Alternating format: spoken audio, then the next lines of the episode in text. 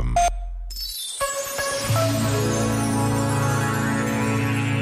A realização de uma Jornada Mundial da Juventude em Portugal é um sonho prestes a ser realizado. Nunca aconteceu nada desta dimensão no nosso país e dificilmente voltará a acontecer. As jornadas têm reunido milhões de jovens de todos os continentes, de todas as raças e línguas.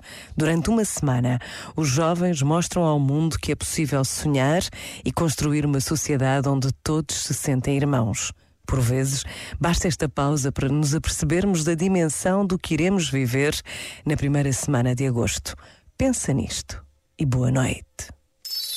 Este momento está disponível em podcast no site e na app.